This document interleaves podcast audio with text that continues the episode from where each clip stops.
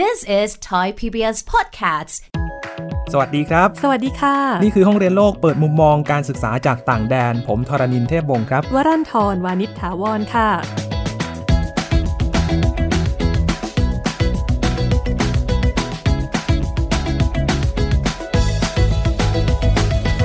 ในขณะที่เราใช้ชีวิตประจำวันกันอยู่ ทุกวันนี้เราต้องแข่งกับเวลานะครับ เวลาผ่านไปหลาย ๆ อย่างก็เปลี่ยนไปตามเวลาครับ โดยเฉพาะอย่างยิ่งในยุคนี้ที่เทคโนโลยีเข้ามามีบทบาทมากขึ้น เราก็ยิ่งต้องวิ่งตามเทคโนโลยีให้ทันนะคะ ทุกอย่างดูเหมือนจะต้องแข่งขันกันให้ทันโลกทันกับความต้องการนะครับ ถ้ามองตอนนี้จะเห็นว่าแต่ละประเทศก็พัฒนาในด้านต่าง ๆ แม้ประเทศที่พัฒนาแล้วก็ยังไม่หยุดที่จะพัฒนานะครับ เรื่องการพัฒนาก็เป็นอีกเรื่องหนึ่งที่หลายประเทศให้ความสำคัญมาก ๆ เลยนะคะ เป็นเรื่องที่ยังมีคนสนใจมากมายเลย แล้วก็อยากจะศึกษาต่อด้วย อย่างคุณเมพัทธีราฉลาดมานกุลที่จะมาเล่าว่าการพัฒนาระหว่างประเทศนั้นเขาเรียนกันยังไงครับ คุณผู้ฟังคิดว่าการพัฒนาคืออะไรครับ แล้วมันจะเป็นมากแค่ไหนที่เราต้องพัฒนาหลายคนคงบอกว่าต้องพัฒนาทุกอย่างให้ดีขึ้นกว่าที่เป็นอยู่ แล้วถ้าพัฒนาแล้วควรหยุดแค่นั้นไหม ฟังจากคนที่เรียนด้านนี้อย่างคุณเมย์กันครับว่าการพัฒนาคืออะไร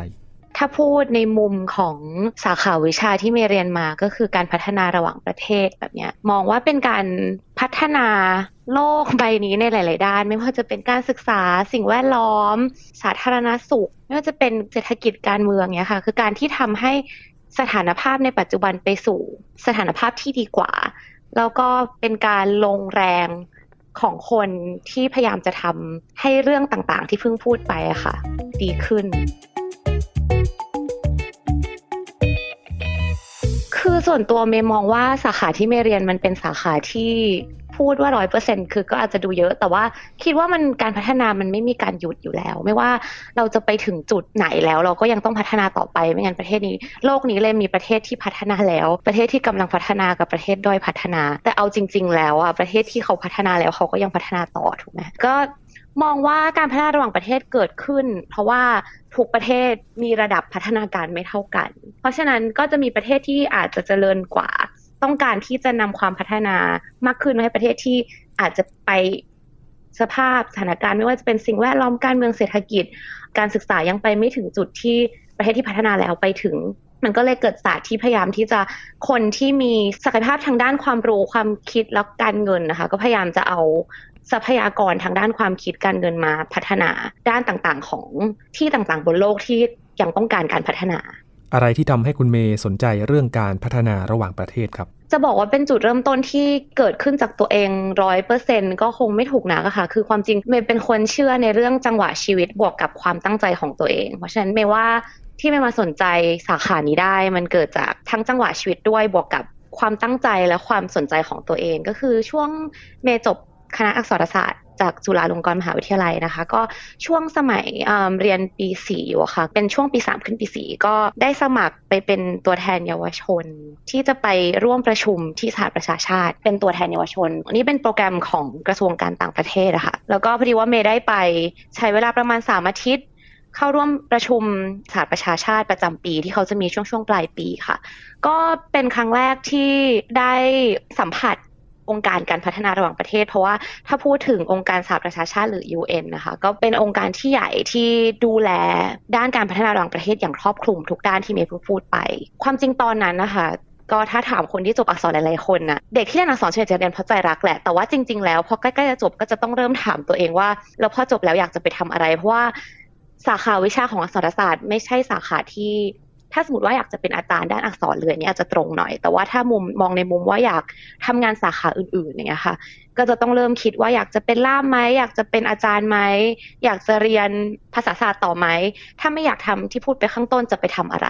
ก็เป็นช่วงที่ไม่คิดเรื่องพวกนั้นเยอะด้วยอะค่ะ แล้วก็จบกับได้ไปเป็นตัวแทนเยาวชน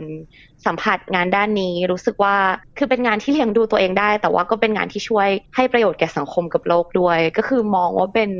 เป็นงานที่อยากทำมันเป็นแรงบันดาลใจที่เกิดขึ้นจากตรงนั้นนะคะ เวลาคิดถึงจุดเริ่มต้นก็จะคิดกลับไปที่เหตุการณ์นี้ แต่ว่าความเป็นจริงแล้ว การมองหาอาชีพงานในอนาคตในระหว่างที่เรียนอยู่ช่วงนั้น ก็อยากจะทำอะไรที่ได้ทำในมุม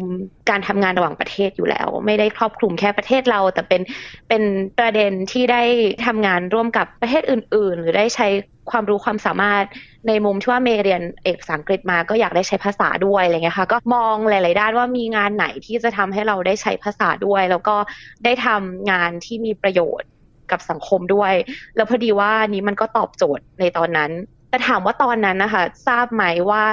การพัฒนาระหว่างประเทศหรือสาขาเนี้ยเป็นยังไงเท่ากับที่ตอนนี้รู้คือถ้าเทียบกันแล้วเนี่ยพูดตรงๆเลยอาจจะมีความรู้แค่ห้าถึงสิบเปอร์เซ็นต์คือแต่ว่ามันเป็นการที่ความสนใจได้รับการจุดประกาย แล้วก็พอดีว่าเดินทางมาต่อมาเรื่อยๆในในในสาขานี้แล้วมันก็มาต่อได้ความจริงมันก็เป็นข้อคิดในชีวิตเหมือนกัน อันนี้พูดตรงๆ คือรู้สึกว่าบางทีเราอยากทำอะไร เรามีอะไรเข้ามากระทบให้เกิดแรงบันดาลใจ เราตามมันไปก่อนก็ได้ เราไม่จำเป็นต้องรู้หรือเป็นผู้เชี่ยวชาญในด้านนั้นตั้งแต่ต้นเนี่ยค่ะ แต่ไม่ได้หมายความว่าเออเราจะไม่วางแผนชีวิต อย่างเมย์ก็จะมีเป้าว่าโอเมย์อยากเรียนต่อปริญญาโทแน่นอน แต่ว่าถามว่าก่อนที่จะมามีความสนใจด้านนี้รู้ไหมว่าจะเรียนด้านไหนก็ยังมีตัวเลือกหลาย ๆ ตัวเลือกอยู่ แต่ว่าพอเออ มีตัวเลือกนี้เข้ามาในชีวิต พี่ว่าพอไปเรียนจบปุ๊บเมก็ไปหา internship ก็คือการฝึกงานที่เกี่ยวข้องกับสาขานี้ต่อ เพราะว่าเราจบมาเรายังไม่เคยมีประสบการณ์การทำงานที่เกี่ยวข้องภายในสาขานี้เลย คือในที่สุดแล้วมันก็คือความพยายามของเราความตั้งใจของเราการวางแผนของเรา แต่ว่าประเด็นที่ฝากไว้เมื่อกี้เป็นมุม ว่าบางทีมีแรงบันดาลใจความสนใจอะไรขึ้นมา ไม่ต้องไปดูถูกตัวเองว่าเรารู้น้อยหรือเราเริ่มช้า คือถ้าสมมติตอนนั้นเมย์คิดว่าออเมย์คงสู้เด็กที่จบรัฐศาสตร์ไม่ได้อย่างเงี้ยค่ะเมย์ก็คงไม่ได้ไปต่อ สมมติเรามองในมุมนี้มันก็เป็นข้อคิดเล็กๆ น้อยๆ ที่คิดว่าตัวเองผ่านมาแล้ว มันก็อาจจะ ช่วยให้สมมติว่าผู้ฟังที่อาจจะยังอยู่ในช่วงเรียนปริญญาตรี หรือว่ากำลังคิดที่จะเปลี่ยนสายการเรียนเนี่ยเอาไปใช้ได้บ้างอะไรอย่างนี้ค่ะ เป็นอีกแนวทางในการค้นหาตัวเองนะครับ ว่าสนใจเรื่องอะไร แล้วจะไปต่อยอดในการทำงานยังไง และถ้าจะเปลี่ยนสายการทำงานจะเริ่มจากตรงไหนนะครับ ฟังต่อกันครับว่าคุณเมย์เตรียมตัวยังไงบ้างก่อนเลือกที่จะไปเรียนต่อครับ คือหลังจากเรียนจบเรียนตรีเมก็ไปฝึกงานกับชื่อภาษาอังกฤษคือ the United States Agency for International Development ก็คือเป็นองค์กรการพัฒนาระหว่างประเทศ แต่ว่าเป็นของสถานทูตอเมริกา คือเป็นของประเทศอเมริกาค่ะ ถ้าเรียกตัวย่อก็คือ USAID USAID พอดีว่าก็ได้ไปฝึกงานกับ USAID อยู่ประมาณ 3 เดือน ก็ได้รู้มากขึ้นว่าโอเค ในวงการการพัฒนาระหว่างประเทศเขาทำงานอะไรกัน หรือว่ามีระบบอะไรบ้างอยู่ในนั้น มีตัวละครอะไรบ้างอยู่ในในสาขาวิชานี้อะไรอย่างนี้ค่ะหลังจากนั้นก็ได้ทำงานอยู่ที่นั่นอีกประมาณปีหนึ่งอะค่ะแล้วก็ระหว่างปีกว่าๆที่อยู่ที่องค์กรนั้นก็คือ เมย์ถือว่าไปช่วยงานเบื้องต้นมาก ๆ เลย เพราะว่าเป็นองค์กรที่ความจริงแล้วเต็มไปด้วย specialist ก็คือเป็นผู้เชี่ยวชาญจริง ๆ เนาะในมุมนั้น แต่ว่าเมย์เข้าไปช่วย support ให้ความช่วยเหลือเบื้องต้นมาก ๆ แต่ว่าในขณะเดียวกันเมย์บอกให้ทุกคนในออฟฟิศรู้ว่าเมย์สนใจที่จะเรียนต่อด้านนี้ แล้วตลอดปีเมย์ก็พยายามสมัครทุนการศึกษาเพราะว่ารู้ตัวว่าอยากไปเรียนต่อต่างประเทศ แต่ว่าแน่นอนว่าการไปเรียนต่อต่างประเทศมันแพงมากเพราะฉะนั้นก็พยายามมองหาทุนการศึกษาแล้วก็สมัครนะคะ สุดท้ายแล้วเมย์สมัครทุนฟูไบรท์ทุนฟูไบรท์นี่คือให้ทุนไปเรียนต่อประเทศอเมริกาอยู่แล้ว ก็เลยได้ไปเรียนต่อที่ประเทศอเมริกาค่ะ ขั้นตอนการสมัครนี่เป็นยังไงบ้างคะคือฟูไบรท์เนี่ยมีหลายทุนหลายประเภท นอกจากทุนที่จะให้ทุนไปเรียนต่อปริญญาโทปริญญาเอกแล้ว ก็จะมีทุนให้ไปทำวิจัย ให้ทุนคนที่เป็นอาจารย์อยู่แล้ว หรือว่าอาจารย์อาวุโสไปทำวิจัยเหมือนกันนี่ก็คือบอกคร่าวๆเผื่อผู้ฟังสนใจนะคะ แต่ว่าทุนของเมย์เป็นทุนที่ให้ทุนไปเรียนต่อระดับปริญญาโทค่ะ ความจริงเมย์สมัครครั้งแรกตอนเรียนเพิ่งจบเลย ทุนฟูไบรท์จะมีขั้นตอนการคัดเลือกคนสองขั้นตอนก็คือ รอบข้อเขียนกับรอบสัมภาษณ์ ตอนที่สมัครครั้งแรกตอนเรียนเรียนตรีเพิ่งจบเนี่ยก็ไม่ผ่านข้อเขียนด้วยนะมาสมัครอีกทีคือหลังจากทำงานไปแล้วประมาณปีหนึ่งค่ะ ซึ่งรอบนั้นก็ผ่านข้อเขียนแล้วก็เข้าสัมภาษณ์ ทีนี้กลับไปที่ว่าการเตรียมตัวเนาะข้อเขียนทุนฟูไบก็จะให้เขียนแนะนำตัวเอง แล้วก็ให้เขียนบอกว่าทำไมถึงอยากไปเรียนสาขาที่อยากเรียนแล้วอยากกลับมาทำอะไร หรืออยากทำอะไร ในอนาคตกับสิ่งที่ไปเรียนมา ถ้าสมมติว่าข้อเขียนใบสมัครได้รับการเลือกเนี่ยก็จะเข้าสู่รอบการสัมภาษณ์ รอบสัมภาษณ์นี่ก็จะเหลือคนมาสัมภาษณ์กันประมาณเกือบเกือบสาคนนะคะ28 คน แล้วก็เอา 7 คนค่ะ ก็จะสัมภาษณ์กับกรรมการประมาณ 5 คนนะคะ ถ้าไม่จำไม่ผิดมาแล้วแต่ปี แต่ว่าก็จะมีกรรมการจากหลาย ๆ องค์กรหลาย ๆ สาขาวิชา แล้วก็จะมีกรรมการที่มีความรู้เกี่ยวกับสาขาวิชาที่เราจะไปเรียนต่อมาสัมภาษณ์เราด้วย ก็คือต้องเลือกสาขาวิชาตั้งแต่แรกเลย แล้วต้องเลือกมหาลัยเลยด้วยไหมคะเป็นคำถามที่ดีค่ะ ก็คือทุนฟูไบรท์นี่ไม่จำเป็นต้องมีการสมัครมหาลัยแล้วได้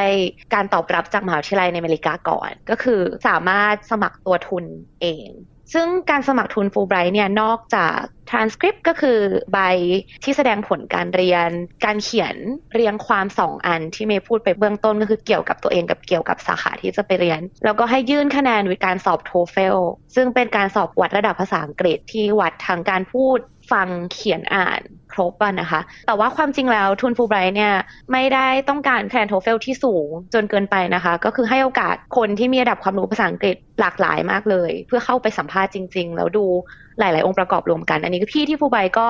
บอกไม่มาอยากให้มาช่วยกระจายความเข้าใจให้คนที่ไม่กล้าสมัคร เพราะอาจจะคิดว่าโอ้ภาษาอังกฤษเราไม่ได้ดีมาก เราไม่กล้าสมัครความจริงแล้ว ภาษาอังกฤษเป็นแค่องค์ประกอบหนึ่งค่ะฟูไบดูหลายอย่างมาก ก็มีใบแสดงผลการเรียนคะแนน TOEFL แล้วก็การเขียนเรียงความสองเรียงความ แล้วก็สมัครได้เลยค่ะ หลังจากที่ได้ทุนแล้วเนี่ยค่ะ ตัวฟูไบรท์เองจะช่วยสนับสนุนการสอบ TOEFL ใหม่ ถ้าสมมติคะแนนเราไม่ได้เป็นไปตามที่เราต้องการในครั้งแรก แล้วก็ช่วยสนับสนุนค่าใช้จ่ายในการสอบ GRE อันนี้ก็เป็นการสอบที่จะต้องเอาไปใช้ในการสมัครเรียนต่อระดับปริญญาโทและเอกที่ประเทศอเมริกา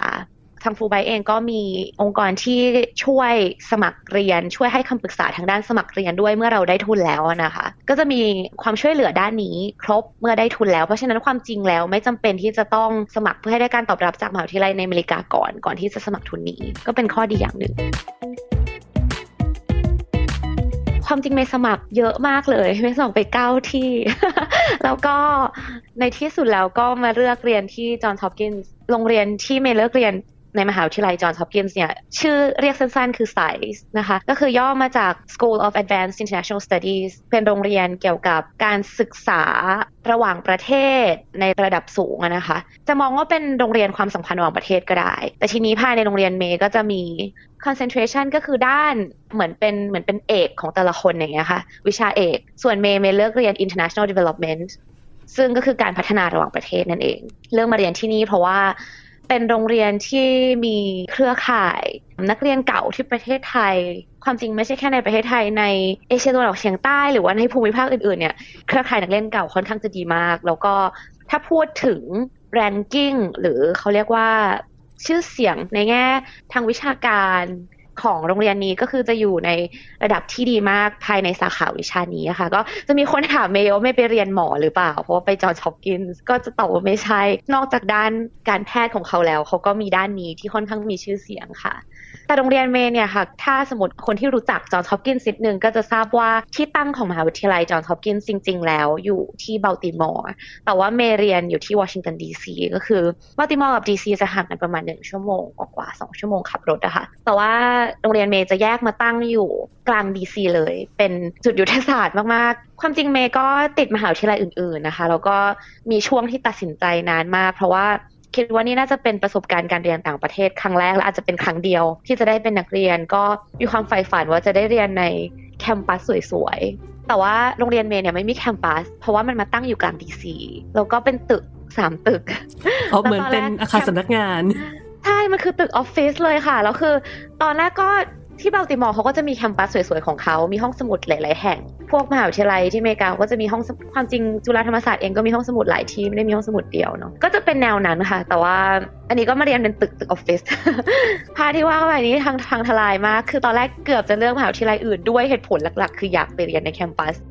ออกแคมปัสสวยๆมีไอวี่แบบว่าติดตั้งผนังตึกอิฐแดงโอ้บรรยากาศดีแต่ความจริงแล้ว ได้เป็นตึกออฟฟิศในวอชิงตันดีซี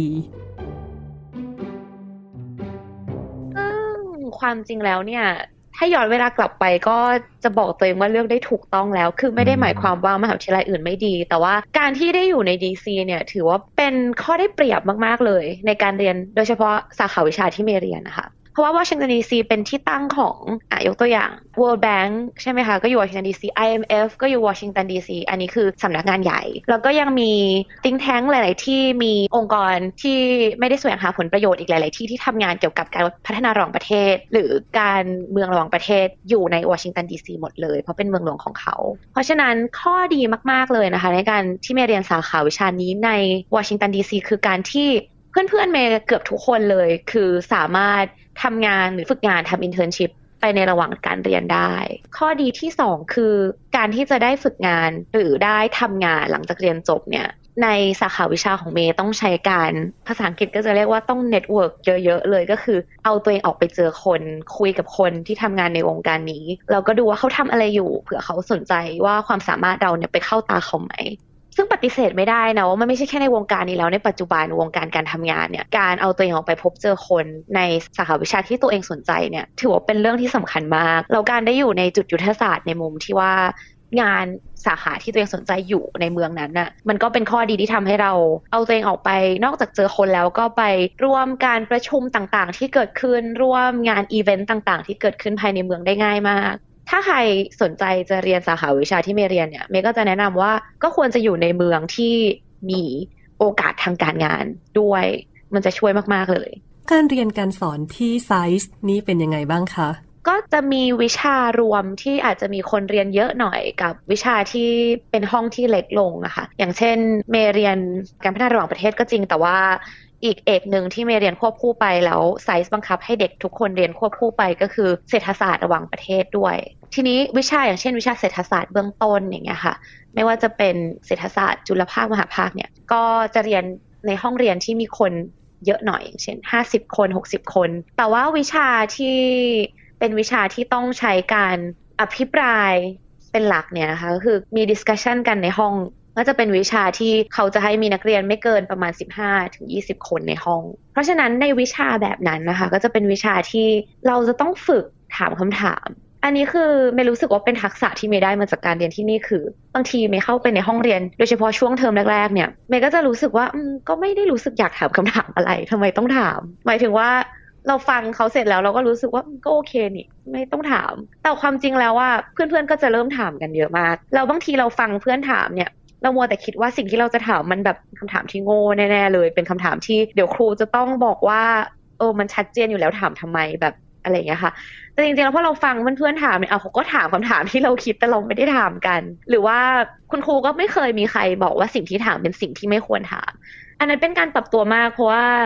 ปกติเป็นคนชอบพูดในห้องอยู่แล้ว ถ้าสมมติเราสนใจ แต่ว่าไม่เคยรู้สึกถึงแรงกดดันที่จะต้องพูดมากเท่ากับการไปเรียนที่นี่ เพราะว่าที่นี่นอกจากการที่เขาอยากให้เด็กมีส่วนร่วมในห้องเรียนมากๆแล้วว่าสิ่งที่เกิดขึ้นก็คือเขาจะต้องให้เราไปอ่านทุกอย่างมาก่อน แล้วค่อยมาร่วมพูดคุยกัน การเลคเชอร์เบสจริง ๆ แล้วการที่ครูจะพูดเนื้อหาออกมาให้ฟังเนี่ย มีน้อยมากจะมีแค่ในห้องที่เป็นห้องที่ต้องให้ความรู้เยอะๆ อย่างเช่น เป็นความรู้ด้านเศรษฐศาสตร์หรือด้านอะไรที่เป็นความรู้ใหม่ที่ไม่สามารถให้เด็กไปอ่านแล้วเอามาพูดคุยกันได้อย่างเดียว แต่ในวิชาอะไรวิชาวิธีหลักในการสอนคือการอภิปรายเนี่ยไม่ว่าเป็นอะไรที่ค่อนข้างท้าทายสำหรับเด็กที่โตมาในระบบการศึกษาไทยอย่างเมย์ อย่างที่คุณเมย์บอกนะครับว่าเรียนที่ไทยก่อนที่จะไปต่อปริญญาโทที่สหรัฐอเมริกา สิ่งหนึ่งที่คุณเมย์เล่าให้ฟังก็คือเรื่องสังคมการศึกษาครับ จากที่ไทยพอไปอยู่ที่สหรัฐอเมริกาต้องปรับตัวยังไงบ้าง ถ้าเปรียบเทียบบรรยากาศการเรียนวิธีการเรียนการสอนในระดับมหาวิทยาลัย อันนี้ความจริงต้องขอบคุณคณะตัวเอง เพราะว่าเรียนคณะสารศาสตร์มา แล้วก็ เรียนเอกภาษาอังกฤษ ความจริงไม่ใช่แค่จำกัดอยู่ในเอกภาษาอังกฤษแต่วิชาส่วนมากในคณะสารศาสตร์ก็จะเป็นวิชาห้องเล็กเมเอกภาษาอังกฤษก็ได้ใช้ภาษาอังกฤษเยอะอยู่แล้ว แล้วก็ต้องพูดร่วมอภิปรายในคลาสเยอะอยู่แล้วไงคะก็คิดว่าช่วยมากๆ แต่ว่าพยายามนึกว่าถ้าสมมติเราไม่ได้เรียนคณะที่มีห้องห้องเรียนเล็กเยอะแล้วก็ไม่ได้พูดเยอะเนี่ยเมมองว่าถ้ามองในมุมภาพรวมของการศึกษาไทยกับภาพรวมของการศึกษาเขาคิดว่าต่างมากในแง่ การพยายามให้เด็กมีส่วนร่วมในการพูดคุย ก็จะเป็นมุมนั้น แล้วก็มุมที่สองก็คือ ความกระตือรือร้นของทุกคนที่จะพยายามหางานทำเป็นในระหว่างที่เรียน หางานมาฝึกในระหว่างที่เรียนอะไรอย่างเงี้ยค่ะ คือตอนแรกไม่เข้าไปไม่ก็ปรับตัวกับแค่การเรียน แต่ว่ากลายเป็นว่าตอนที่เมย์ปรับตัวอยู่ 2 เดือนแรกเนี่ยเพื่อนๆที่เขาอยากทำงานในภาคเอกชน พวกงานเป็นที่ปรึกษาในภาคเอกชนเนี่ยเขาเริ่มสมัครฝึกงานกันแล้วตั้งแต่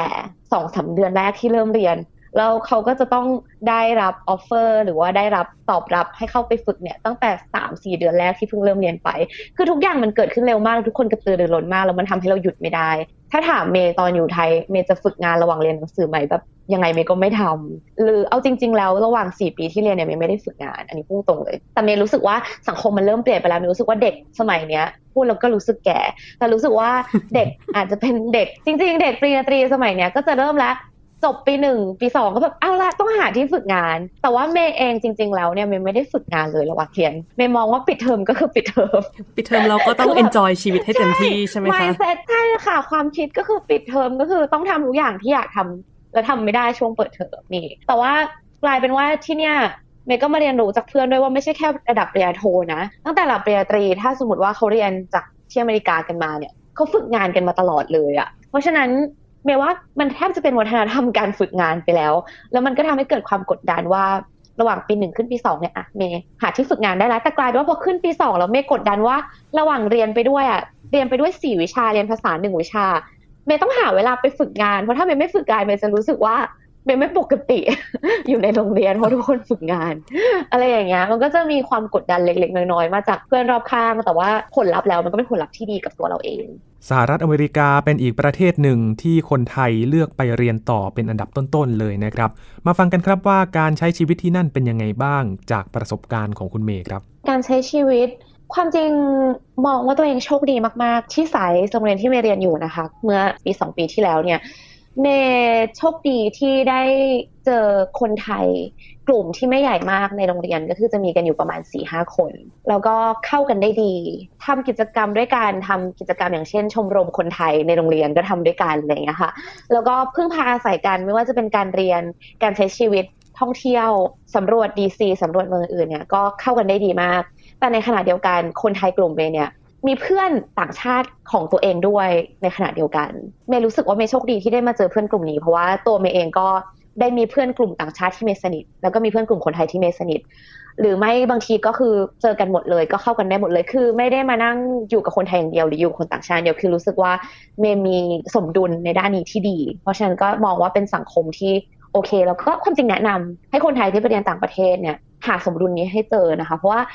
เราไม่จำเป็นที่จะแบบโอ้ฉันไม่คบคนไทยเพราะฉันจะต้องฝึกภาษาอังกฤษไม่ใช่ หรือว่าฉันจะคบแต่คนไทย เพราะว่ารู้สึกว่าการปรับตัวมันเหนื่อยเกินไป เรียนก็พอแล้ว ไม่ว่าไปเรียนทั้งที่เนี่ยถ้าหาสมดุลตรงนี้ได้อะมันเป็นรางวัลให้ตัวเองด้วย แล้วก็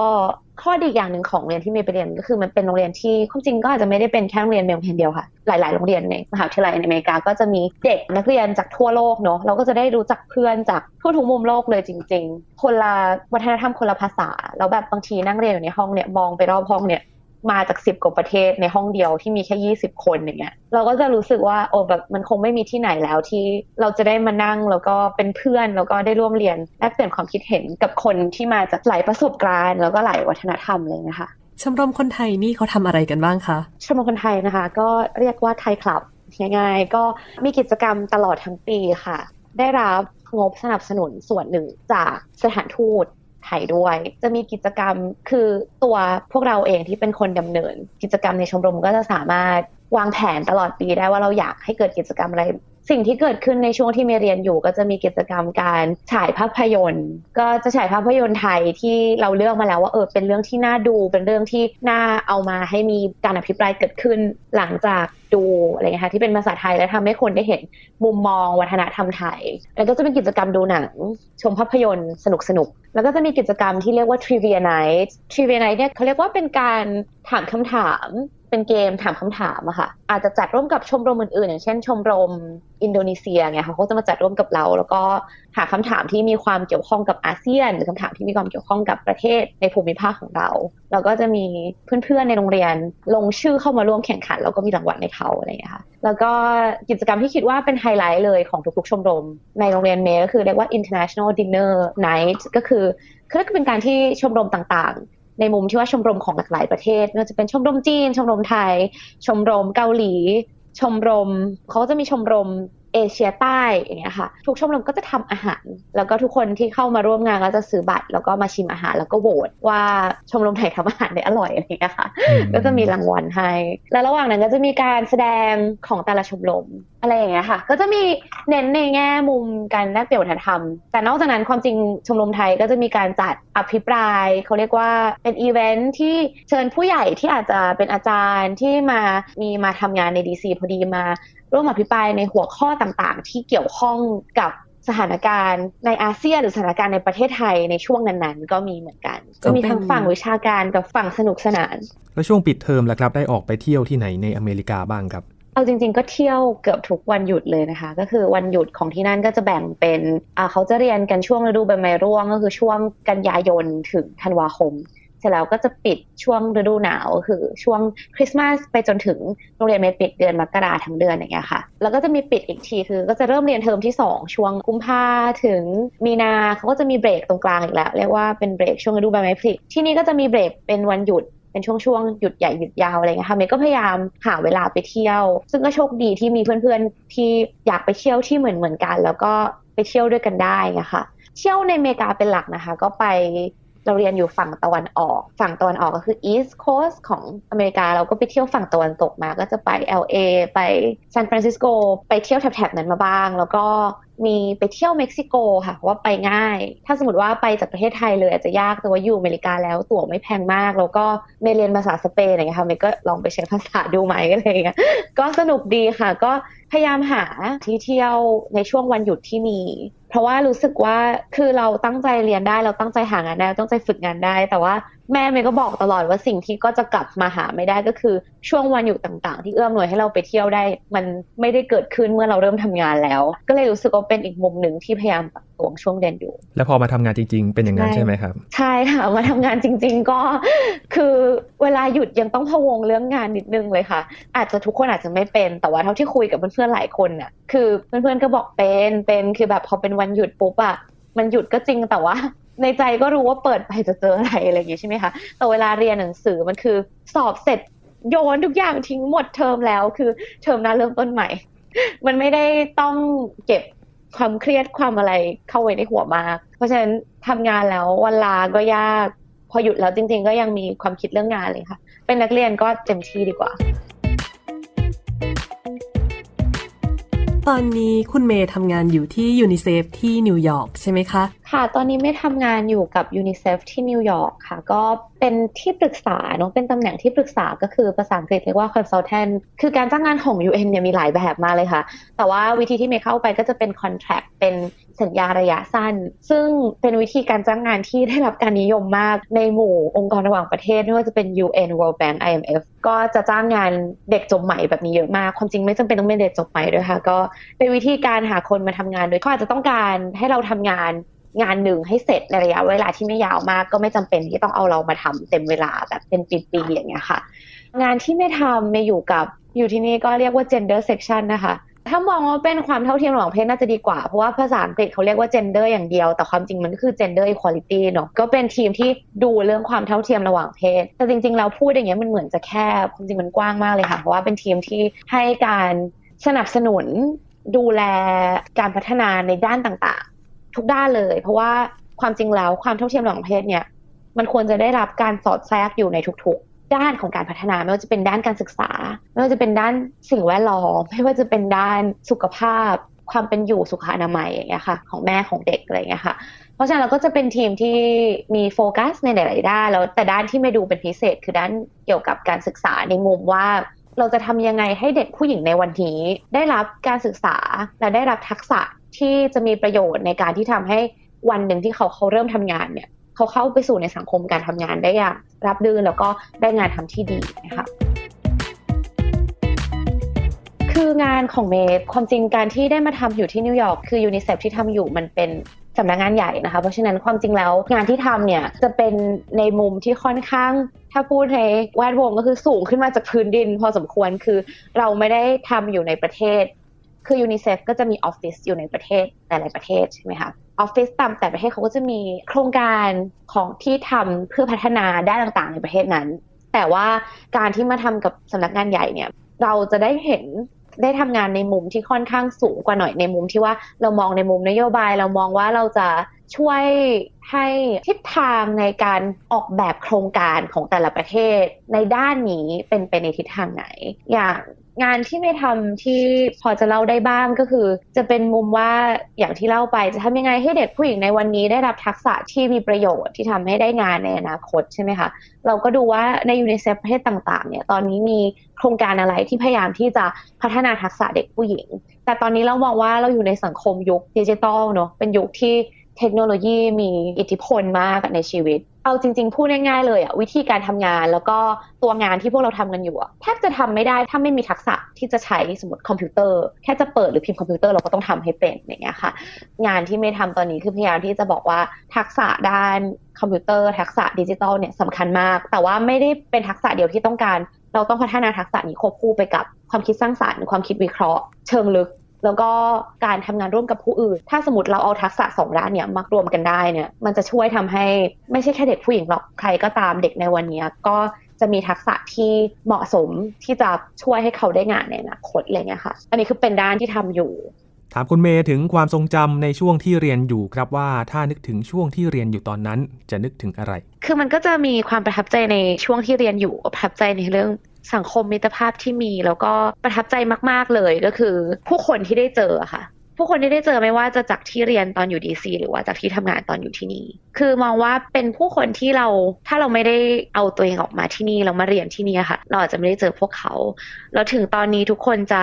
กลับประเทศตัวเองไปแล้วบ้างไปทำงานที่ประเทศอื่นบ้างอะ่ะยังเป็นเพื่อนกันอยู่ อย่างเพื่อนสนิทเมย์สมัยเรียนเป็นคนเกาหลีอย่างเงี้ยค่ะ ตอนนี้ไปทำงานอยู่รวันดา อยู่เมืองคิกาลีอย่างเงี้ยค่ะ ก็คืออยู่ไกลมากแต่ก่อนที่เขาจะไปประจำการที่นั่นเขาก็มาเยี่ยมเมย์ที่กรุงเทพก่อนอย่างเงี้ยค่ะ คือเมย์ว่ามันเป็นอะไรเล็กๆน้อยๆที่เมย์เชื่อว่าพอเข้าสู่ชีวิตการทำงานแล้วอะเราได้มีความทรงจำร่วมกันสมัยเรียนอย่างเงี้ยค่ะมันทำให้เป็นความสัมพันธ์เป็นมิตรภาพที่ยั่งยืนไปสู่อนาคต ไม่ว่าจะเป็นมิตรภาพในมุมมิตรภาพจริง ๆ กับมิตรภาพที่ความจริงแล้ว เราเองก็มีโอกาสทางการงานอะไรน่าสนใจ เราก็จะบอกเพื่อนเราเนาะ สรุปแล้วโดยรวมนะความประทับใจเป็นความประทับใจเรื่องความสัมพันธ์ของคน และการเจอผู้คนที่สอนเราในหลาย ๆ เรื่องระหว่างทาง และใครที่สนใจอยากจะไปเรียนต่อ ต้องเตรียมตัวยังไงบ้าง นี่เป็นอีกหนึ่งคำแนะนำและหนึ่งกำลังใจจากคุณเมย์ครับ สำหรับน้องๆที่อยากจะศึกษาต่อไม่ว่าจะในประเทศหรือว่าต่างประเทศในประเทศไหนๆก็ตามนะคะ อยากจะเป็นกำลังใจให้โดยเฉพาะคนที่มองหาทุนการศึกษาที่มาสนับสนุนเนาะเพราะว่าการศึกษาต่อไม่ไม่ใช่สิ่งที่ถูกเลย ไม่อยากให้ท้อถอยถ้าสมัครทุนหนึ่งหรือ 2 ทุนแล้วไม่ได้ อยากให้สมัครต่อไปเรื่อยๆแล้วก็ให้เชื่อในตัวเองว่าการตั้งเป้าว่าเราจะต้องได้บางทีพลังใจเนี่ยมันจะทำให้เกิดพลังพยายาม แล้วมันก็จะทำให้เราไปถึงจุดนั้นได้ ไม่ต้องใจร้อน แล้วก็ที่อยากฝากมากๆ คือถ้ามีโอกาสทำงานก่อนได้ทำงานก่อนดีกว่านะคะ ก็คือเมเชื่อว่าประสบการณ์การทำงานไม่ว่าจะปีหนึ่งหรือ 2 ปีหรือนานกว่านั้นเนี่ยมันจะช่วยให้เราไปเป็นนักเรียนที่ดีขึ้นในการเรียนต่อ ไม่ได้หมายความว่าคนที่เรียนต่อเลย จะเรียนได้ไม่ดีนะคะ แต่ถ้ามองในมุมของคนที่ทำงานมาก่อนปีหนึ่งก่อนไปเรียนในบางทีเมย์ยังมองเลยว่าถ้าเมย์ได้ทำงานก่อนสัก 2 ปี 3 ปีนี้อาจจะช่วยให้เมย์ไปเรียนได้มีประสิทธิภาพขึ้นหรือเปล่า เพราะฉะนั้นก็ไม่ต้องตกใจถ้าแบบเพื่อนๆไปเรียนกันหมดแล้วฉันยังไม่ได้ไปเรียนก็ให้มองว่าเรามีทางของตัวเองเรามีจังหวะของตัวเอง เคยมีเพื่อนเมย์คนหนึ่ง บอกว่าสิ่งที่น่ากลัวตอนที่จะเรียนจบคือ เราหลุดออกมาจากกรอบที่มันมีให้เรามาตลอด ซึ่งนี่คือสิ่งที่เมย์คิดด้วยค่ะ ก็คือตลอดการเรียน ตั้งแต่ระดับอนุบาลจนถึงปริญญาตรีเนี่ยเรารู้อยู่แล้วว่า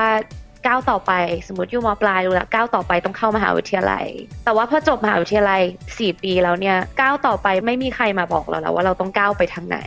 เพราะฉะนั้น สิ่งที่ท้าทายที่สุดคือ การที่จะหาจังหวะของตัวเองให้เจอ โดยที่ไม่รู้สึกกดดันจากจังหวะของคนที่อยู่รอบๆตัวเราเมเชื่อว่าทุกคนมีจังหวะของตัวเอง ก็คือจังหวะสำคัญแต่ว่าในการใช้ชีวิตในจังหวะของตัวเองก็ให้ใส่ความพยายาม และความอยากรู้แล้วใฝ่รู้เข้าไปด้วยอะไรเงี้ยค่ะ จากประสบการณ์ของคุณเมย์พัทธีราฉลาดมณกุล ที่สนใจในเรื่องเรื่องหนึ่งเข้าไปหาประสบการณ์ และเลือกเรียนต่อในด้านการพัฒนาระหว่างประเทศ เป็นอีกแนวทางที่น่าสนใจครับสำหรับการเลือกสาขาการเรียน แม้ว่าภาพบรรยากาศมหาวิทยาลัยที่คุณเมย์ฝันไว้อาจจะไม่ตรงกับความเป็นจริงก็ตามครับ แต่เพอๆเรื่องนั้นอาจจะเป็นเรื่องดีด้วยซ้ำนะคะ ยิ่งมหาวิทยาลัยยังอยู่ในโลเคชันที่ต้องพูดว่าเป็นทำเลทองสำหรับสาขาที่เรียนขนาดนี้ ก็นับว่าเป็นเรื่องร้ายที่อาจจะเรียกว่ากลายเป็นดีได้ด้วยนะคะยังมีอีกหลายมุมมองการศึกษาจากต่างแดนให้คุณได้ติดตามที่นี่กับห้องเรียนโลก ทรณินเทพวงศ์ครับ วรันทรวานิชถาวรค่ะ สวัสดีครับ สวัสดีค่ะ